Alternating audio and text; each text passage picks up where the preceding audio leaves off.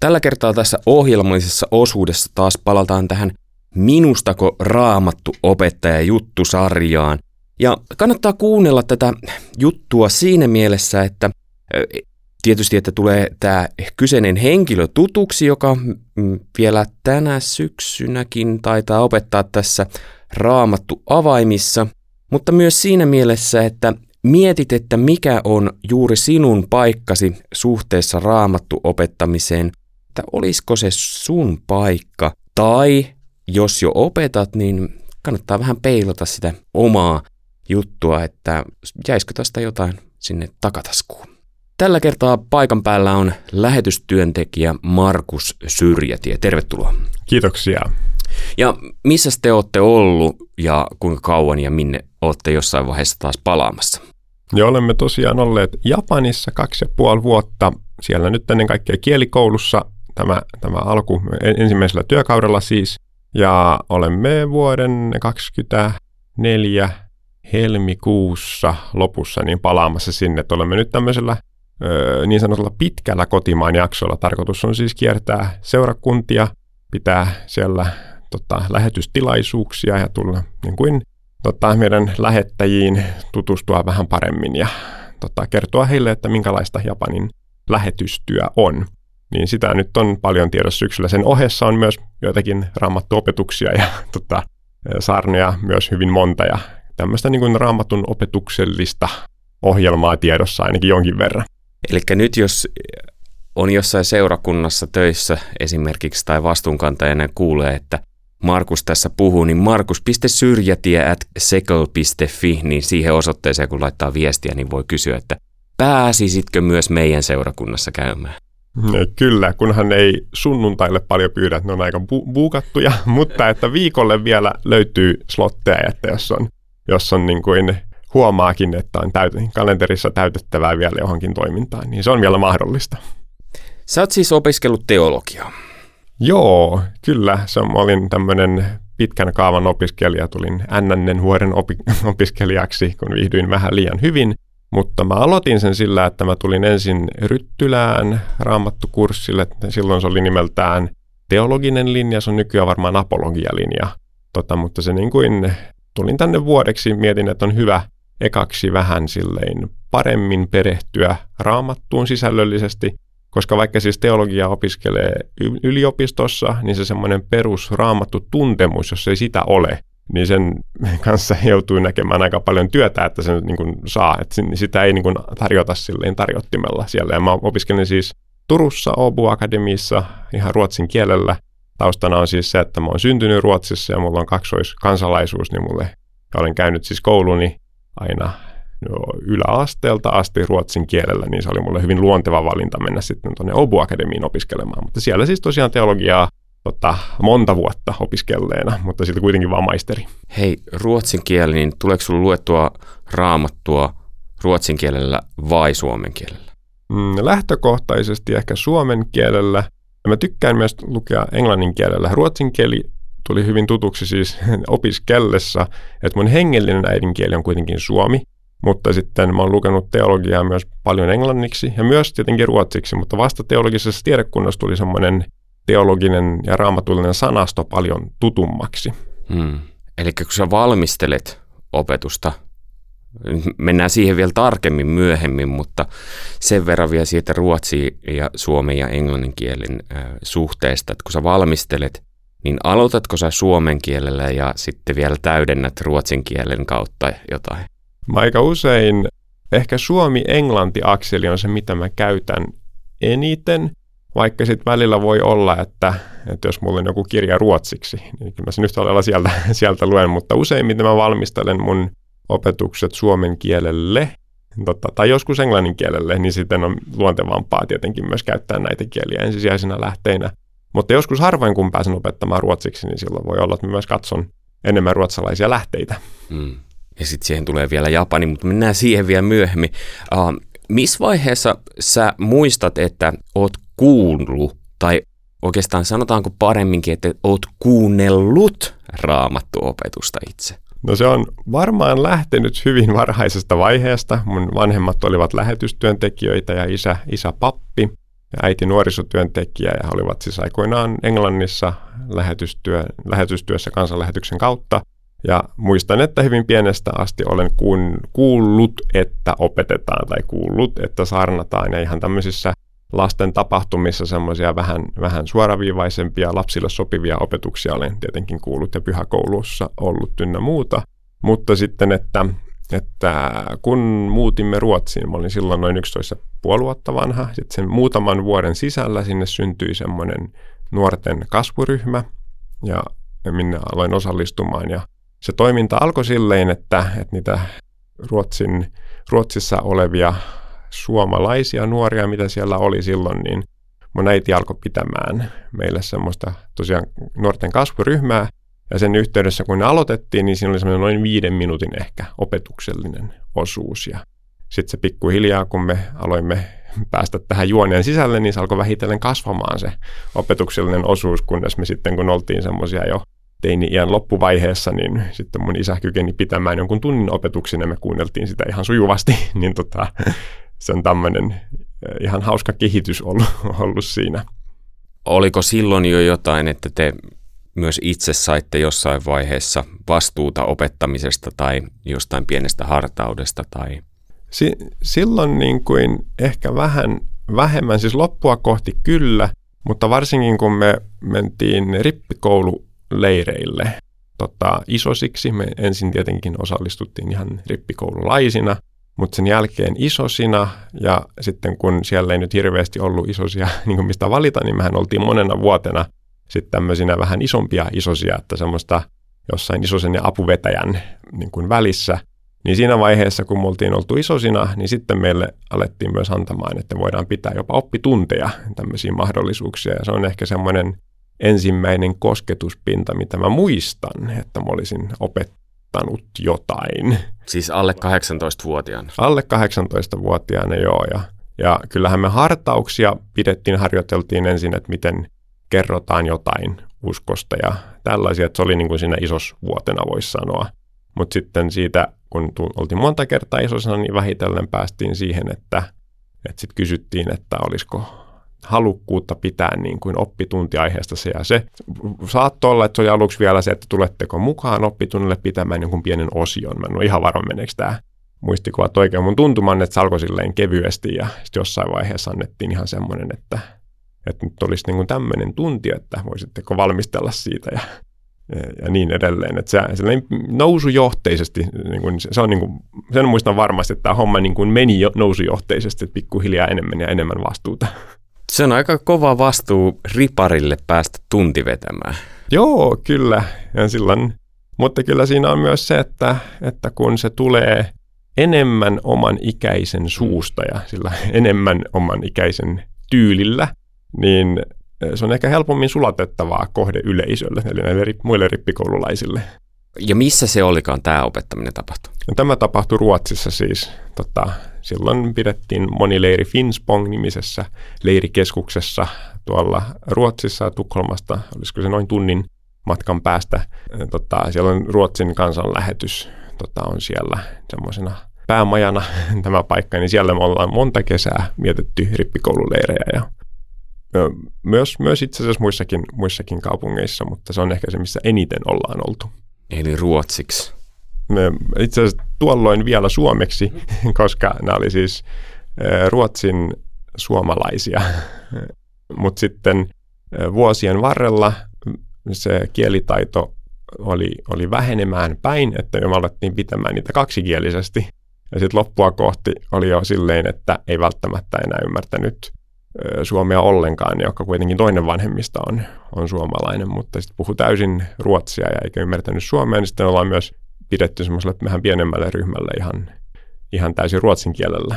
Et se, on tota, se, on, se on myös semmoinen kehitys, mikä liittyy enemmän tuohon ruotsin suomalaisuuteen, että miten se on siellä mennyt. Mutta alkujaan siellä oli tosi paljon nimenomaan suomea äidinkielenä puhuvia No siitä oli puhetta, että sä menisit Turkuun teologiseen, mutta ennen sitä tietoisesti tulit tänne Ryttylää opiskelemaan, niin oliko sulla siinä vaiheessa siis jo, kun sä tulit Ryttylään, niin sulla oli tiedossa, että mähän muuten menen teologiseen?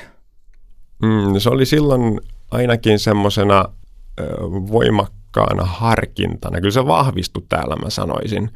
Ja mm, sen mähän tulin, mitähän mä olin about 25-vuotiaana, että sinne pikkasen kypsempänä sanotaan tälleen tota, semmoiseen keskiverto, keskiverto raamattu linjalaiseen, joka yleensä tulee vaikkapa lukion jälkeen tosi hyvä vetää välivuosi. Niin mä tulin vähän myöhemmin, mä olin Ruotsissa opiskellut silloin englantia ja ruotsia ja pedagogiikkaa, eli mä oon niin teoriassa englannin ja ruotsin kielen opettajan pätevyys on olemassa. Tiedän jotain siitä. Teoriassa? Joo, teoriassa mä sanon sen takia, että mä en ole käytännössä työskennellyt tällä alalla ollenkaan, koska mä huomasin, että ei ole ehkä kuitenkaan se, mitä mä haluan joka päivä tehdä. Ja sitä alkoi nousemaan semmoinen kutsu sekä lähetystyöhön, mikä oli pidemmän ajan juttu, ja, mutta sitten myös se tämmöinen no, osittain raamatun opetukseen, osittain tämmöiseen niin kuin pappeuteen, osittain niin kuin siihen, että jos minä menen niin kuin omakohtaisesti ajattelen, että jos minä menen toiselle puolelle maailmaa jonnekin lähetystyöntekijänä, niin mä haluan vähän enemmän eväitä, niin kuin, ja silloin täytyy raamattuun, koin, että haluan perehtyä raamattuun paremmin, ja myös, niin kuin, että on niin kuin vähän kättä, kättä pitempään ihan niin kuin oman itsenikin kannalta. Ja vaikka lähetystyöhän voi lähteä millä ammatilla käytännössä, vaan että kun on vaan tarve ja, ja tota, niin kun on tarve ja se niin kuin, oma tahtotila siinä, siinä kohtaa, niin, niin mitään esteitä ei ole. Tietysti työkokemusta on myös hyvä olla se pari vuotta, se on näissä järjestöissä alleviivataan. Mutta sitten tota, jo, omakohtaisesti koen, että haluan ehkä hengellisenä työntekijänä sitten lähteä siihen, aloin valmistautumaan. Niin täten tulin sitten Ryttylään ajatellen, että mulla oli silloin pohdinnassa, että mitä jos opiskelisin teologiaa, mutta jos mä opiskelen teologiaa, olin kuullut sellaista, että se teologinen tiedekunta ei välttämättä ole semmoinen helpoin paikka olla tämmöisenä uskovaisena kristittynä, tota, raamattu, raamattu uskollisena sanotaan vaikka tällein, niin kun mun isäni on pappi ja hän osasi kertoa, kertoa jotain näistä, näistä taustoista, mm, niin sitten tämän myötä koin, että on hyvä perehtyä raamattuun vähän paremmin ja tietenkin vanhemmat täällä aikoinaan opiskelleina, niin sanottuna ryttologeina, silloin kun täällä opiskeltiin oikein pitkään, niin suosittelevat oikein lämpimästi, että on ainakin hyvä raamatun opetusta, että kannattaa, kannattaa mennä. Ja vähän se mielessä sitten, sitten tulin, tulin tänne Ryttylään. Piditkö sä opetuksia, siis tässä nyt puhutaan siitä ripareista ja sitten kun ennen kuin tulit Ryttylään, niin piditkö siinäkin välissä jotain opetuksia jossain? Joo, kyllä mulla silloin oli näitä, no muun muassa näitä, näitä rippikouluopetuksia aina kesäisin ja sitten oli myös muistaakseni jollain alfa-kurssilla saatoin jonkun alustuksen, alustuksen pitää, kun alfa-kurssit aloitettiin meidän seurakunnassa ja muistan, että mä oon sielläkin jotain opettanut ja joillekin päiville, jota en enää kyllä muista missä, mutta silloin muistan, että, että mua pyydettiin pitämään joku semmoinen opetuksellinen, semmoinen vähän lyhyempi osio johonkin ohjelmaan ja se oli, mulla varmaan on sen dokumentti tuolla Drivessä jossain, jossain jäljellä, pystyy katselemaan, mitä hän tuli, tuli tuolloin puhuttua, mutta niin kuin se on semmoista vähän enemmän semmoista silloin, silloin tällöin, että ei kovin säännöllistä, mutta että nyt mahdollisuuksia kuitenkin jonkin verran oli. Kun sä peilaat noita aikoja tähän päivään, niin millä tavalla sun opettaminen on muuttunut?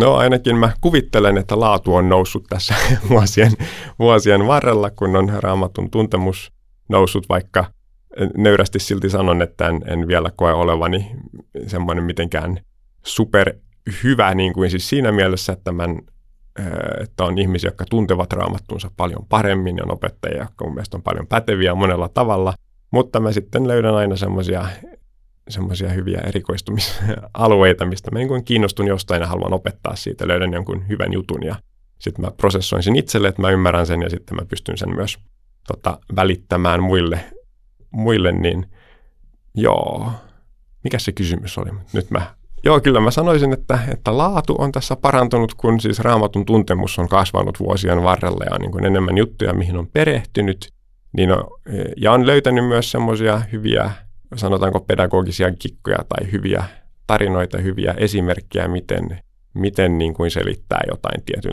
tietynlaista konseptia vaikka raamatusta. Ja niin kuin sen, kyllä sen tun, laajemman tuntemuksen myötä on niin kuin tullut, tullut paremmaksi, myös itse varmemmaksi siitä, että silloin alussa se oli vähän semmoista, öö, vähän enemmän kokeilevaa, hapuilevaa, mutta niin kuin kuitenkin on paljon laajempi, laajemmin niin kuin pystyy erinäisistä aiheista puhumaan, keskustelemaan ja myös opettamaan, että se on, se on niin kuin yksi juttu, mikä on tosi merkittävästi muuttunut. Että väittäisin, että sekä laatu että määrä on tässä parantunut ja ehkä niitä on myös on, on vielä paljon parannettavaa ja sitähän tässä koko ajan, koko ajan silleen siihen tähdätään. Niin, että nyt alkaa enemmän ja enemmän huomaamaan, että mitä juttuja voisi parantaa. Joo, kyllä se, se näin, näin voi sanoa. Jos mä istuisin silloin, kun sä oot 17-vuotiaana opettanut ja sitten nyt tänä päivänä, niin huomaisinko mä penkissä katsoessani siinä itse tyylissä, miten sä opetat jotain eroavaisuutta? Mä ainakin tahdon kuvitella niin. tota, kyllä mä uskon vaikka kyllä mä varmaan persoonana on jotakuinkin samanlainen. Tota, mutta että kyllä, kyllä siihen on tullut paljon semmoista, moni esimerkki on tullut silleen hiottua paljon paremmin ja on silleen ehkä semmoista kyvykkyyttä myös joskus improvisoida sen mukaan, mikä niin kuin, että jos, jos tota yleisöä tuntuu kiinnostavan joku kysymys, niin sit pystyy mennä sivuraiteille sen, sen mukaan. Mitään kyllä uskaltaisi silloin tota, kauan sitten en olisi uskaltanut tehdä, koska ei mulla ole mitään sanottamaa niistä, niistä tota, muista aiheista vielä ollut välttämättä. Että, että joo, semmoinen itsevarmuus sen myötä on varmasti nähtävä, nähtävissäkin, sanoisin. Hei, toi sivuraide-asia onkin mielenkiintoinen. Että kuinka paljon sun mielestä on niin kuin tavallaan sallittua lähteä, jos sä oot kirjoittanut jonkun opetuksen, niin eh, kuinka paljon sä voit sallia itsellesi niitä sivuraiteita? Mä sanoisin, että silloin kun on kyse vaikkapa semmoisesta opetus, opetuskokonaisuudesta, milloin on annettu paljon aikaa, sanotaan vaikka, että mä oon tullut tänne joskus pitämään jotain semmoista muutaman päivän kurssia, niin mun mielestä silloin on todella hyvä että ne kysymykset, jotka ihmisillä on mielessä, jotka nousee siinä opetuksen äärellä, että niitä käsitellään ja se, niin kuin, se on, semmoisia sivuraiteita, millä tosi mielellään lähtee. Kun taas sitten, jos on vaikkapa saarne ja sulla on annettu 15 minuuttia aikaa, niin sitten ei ole varaa lähteä sooloilemaan, vaan sitten se on mietitty ja silleen hiottu tavallaan, että mä saan sanottua sen, mitä mä haluan tässä 15 minuutissa ja sitten ei ole, ei ole tavallaan saumaa, saumaa siinä lähteä sooloilemaan, vaikka tota, vaikka jos nyt kokisin semmoisen pyhän hengen kosketuksen, että nyt täytyy puhua tästä, niin olisin sille avoin, mutta lähtökohtaisesti uskon myös siihen, että pyhä henki on niissä valmisteluissa läsnä ja mun persoonalle sopii se, että sitten mennään sillä, mitä, mikä, mitä on ajatellut. Et tota, tiedän, että tässä on erilaisia tyylejä olemassa. Mulle itselle sopii se, että valmistelee hyvin ja sitten seuraa sitä kaavaa, minkä on, on luonut, että tavallaan pysyy se semmoinen pysyy se juoni kasassa niin sanotusti, että se, ei, se on helpompi seurata silloin, kun se on silleen läpimietitty kokonaisuus. Tuommoisessa parin päivän opetussarjassa, niin kuinka kauas sä sallit sen sivuraiteen johtaa? Aa, ja kuinka sä pääset takaisin sieltä siihen teemaan, mikä alun perinkin on ollut? No, kyllä se yleensä menee silleen ihan, ihan silleen orgaanisesti sanotaan tälle, että joku kysymys saattaa sieltä nousta, sitten me keskustellaan siitä – jonkin aikaan. Joskus mulla voi olla enemmän sanottavaa siihen, joskus se pitää vaan todeta, että voidaan palata tähän sitten vähän myöhemmin, että en nyt, nyt suoralta käsin osaa siihen välttämättä sanoakaan mitään. Silloinhan palaaminen on hyvin helppoa. Mutta yleensä se tavallaan käsitellään loppuun, ja jos joku haluaa lähteä oikein pidemmän kaavan mukaan keskustelemaan siitä, koska se ei kuitenkaan välttämättä kaikkia kiinnosta se kysymys, niin sitten sanotaan vain, että jatketaan tuossa kahvitauolla, että voidaan käsitellä tätä, tätä sitten vielä, vielä enemmän. Että siinä täytyy huomioida myös se, että, että mitä niin kuin se koko tota, yleisö siellä saattaa ajatella. Että on, jos se liittyy suoraan aiheeseen, sitä voi antaa enemmän aikaa, mutta sitten taas jos on semmoinen irrallinen sivuraide, niin silloin tota, sit palataan siihen kahvitauolla tarkemmin tämän kyseisen henkilön kanssa. Että se on semmoinen nyrkkisääntö, yleensä se on aika helppoa, kun jotain raamatun tekstiä opettaa, että ne sanon toteavat, että no niin, nyt, nyt sitten jatketaan tekstistä tästä näin ja mennään eteenpäin. Ja sieltä voi myös löytyä joku luonteva aasin siltä, että se aina vaihtelee vähän, mutta on hyvä olla tietoinen siitä aikaraameesta, mitä on ja mitä silleen on suurin piirtein ajatellut, että haluaa päästä läpi, ettei se rokota tavallaan sitten jotain tosi hienoa pointtia, mikä on tulossa. Sä oot siis opiskellut äh, opettamista, pedagogiikkaa siis, niin onko sulle jäänyt jotain siellä, jos, jos sun pitäisi sanoa tässä ajatella taululle kolme täplää, että nämä on ne, mitä sieltä on jäänyt käteen? Vai onko se ollut enemmänkin, että tuolla jossain taustalla ne pyörii? Var, varmaan vähän molempia. Enemmän sitä, että ne pyörii tuolla taustalla, mutta ehkä myös se, että kun opetusmenetelmiä on monenlaisia. Ja mulle jäi mieleen se, että oli paljon semmoisia tota, opetus, mitä nämä on, tämmöisiä kuntia, tai siis niin semmoisia ajatuksen ideologisia tämmöisiä, niin kuin, että näin, näin tulisi tehdä. Että on se, sai melkein, se kuulosti melkein, että on se ainoa oikea tapa, tapa tehdä, että niin kuin vaikka joku behaviorismi, että se, että kun mallinnetaan tehdään silleen niin kuin kielen oppimisessa vaikkapa, että se, että toistetaan paljon ja sanotaan toisen perässä ja niin edelleen. Ja semmoista tietyllä tavalla hyvin, hyvin perinteistä, perinteistä opettamista versus sitten tämmöinen sosiokonstruktivismi, että se, niin kuin se kokoontuu tämän koko porukan, niin kuin ne tuovat palikkansa siihen, siihen samaan kekoon, se alkaa rakentumaan se tieto, niin e, e, ei kumpikaan niistä ole absoluuttisesti se ainoa, että nämä, ne, ne molemmat kyllä, kyllä niin kuin molempia tarvitaan. Ja jos joku osaa jonkun tietyn metodin varsin hyvin, niin se on yleensä parempi, että hän hyödyntää sitä metodia, minkä osaa, kuin että, että lähtee kokeilemaan silleen aivan villisti jotain uutta. Siis uusia kokeiluja kannattaa tehdä, mutta tavallaan niitä ei pidä tehdä vaan, vaan niin kuin se, että nyt on tullut tämmöinen uusi tuuli ja nyt niin kuin mennään kaikki panokset siihen, että, että, että jos on tosi hyvä tietyllä tyllä opettamaan, niin kannattaa niin kuin, niin kuin tiedostaa vahvuusalueensa, kokeiluja voi tehdä, mutta niin kuin ei kannata hylätä sitä, missä niin kuin on, on hyvä. Jotain tämän tyyppistä sanoisin, että on jäänyt mieleen siitä erityisesti. No sä oot muutamia opetuksia ehtinyt pitämään Japanissa ja tuut pitämään niitä tietysti siellä aika paljon lisääkin, niin millä tavalla se opetuksen valmistelu on muuttunut sulla? Vai valmisteleksä ihan samalla lailla kuin aikaisemminkin sen ja sitten vaan käännät sen japaniksi?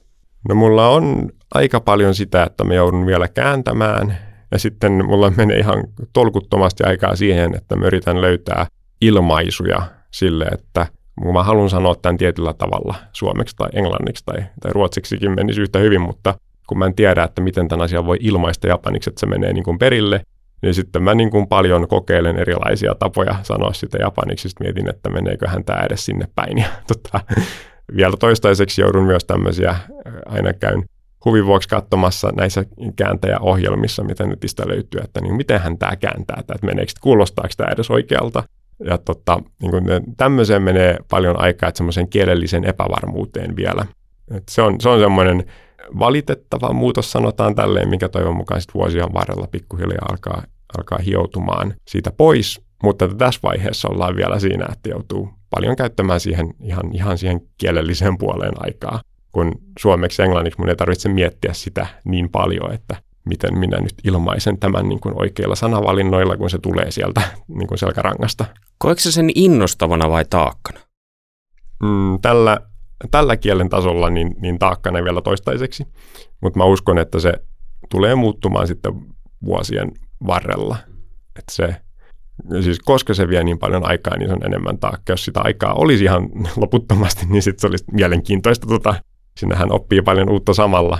Mutta onneksi niin kuin vielä tässä alkuvaiheessa, kun me palaamme Japaniin, niin tulemme eh, kielikoulun opettajan kanssa käymään esimerkiksi sarnoja läpi, että hän sitten korjaa niitä ja siitä oppii aika paljon. Käytännössä ne, muodot, ne tulevat niin täydellisiksi, että ne ei vastaa mun japanin kielen tasoa, koska hän korjaa ne tosi hyviksi, että se tavallaan sitten sen tavallaan tämän korjauspaketin jälkeen niin saarnan kielellinen taso tulee laskemaan hyvin merkittävästi, tota, mutta, mutta siinä on matkan varrella kuitenkin opittu yhtä ja toista toivon mukaan, että näin, näin. olen tästä aivan varma, että siitä tulee oppimaan paljon, että löytyy hyviä ilmaisuja monelle asialle. Markus Syrjätie, mikä sua innostaa eniten raamattu opettamisessa? Se on varmaan se, kun näkee, kun ihmisille tulee semmoisia oivalluksen kokemuksia, että joku juttu raamatusta avautuu, kun on itsekin saanut kokea sitä, joku on opettanut ja on kuunnellut, joku kohta silleen avautuu uudella tavalla, että niin, niin se on myös kiva, kun sen näkee ja saa aina välillä saa myös palautetta, niin se on kiva, kiva myös kuulla, niin se on ehkä se, mikä kaikista innostavinta on. Sitten tietenkin siinä opettaessahan oppii itsekin paljon, että se paras tapa oppia jotain on lähteä opettamaan sitä.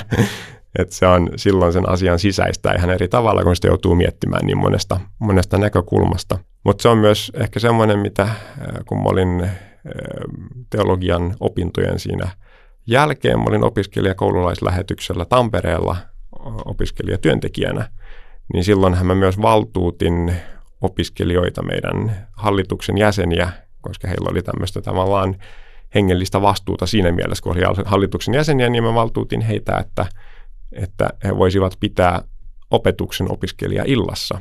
Ja annoin heille mahdollisuuden kokeilla tämmöisiä siipiänsä tässä. Niin siinäkin oli tosi innostavaa nähdä, että kun käytännössä mä olin vastuussa siitä, mitä he sanovat. Mutta se oli hienoa nähdä, että miten he paneutuivat siihen. Ja he silloinkin oli siitä, että he saivat semmoisia oivalluksia, aha-elämyksiä niin kuin sekä raamatusta, että myös siitä, että, että he niin kuin löytävät semmoisia lahjoja siinä, että on tiettyjä juttuja, mitä he osaavatkin tehdä, mitä he eivät niin kuin olleet aikaisemmin miettineet. Niin se myös liittyy siihen, se oli niin kuin vähän erilaista opettamista, että se oli niin kuin tavallaan, siinä mä annoin aika vapaat kädet heille, että mä en ollut niin aktiivisena, mutta sekin oli myös tota, enemmän sitä vastuun antamista, niin sekin on tosi innostavaa nähdä, kun ihmiset löytää lahjo, lahjojansa ja, niin kuin, ja tekee niitä oivalluksia monella tavalla. Hei, kiitos Markus Syrjätie tästä ja toivotaan, että niitä lahjoja tulee löytymään myös Japanissa ja pääset iloitsemaan sielläkin siitä, kun seurakunta ottaa vastuuta. Joo, kyllä. Kiitoksia. Kiitos.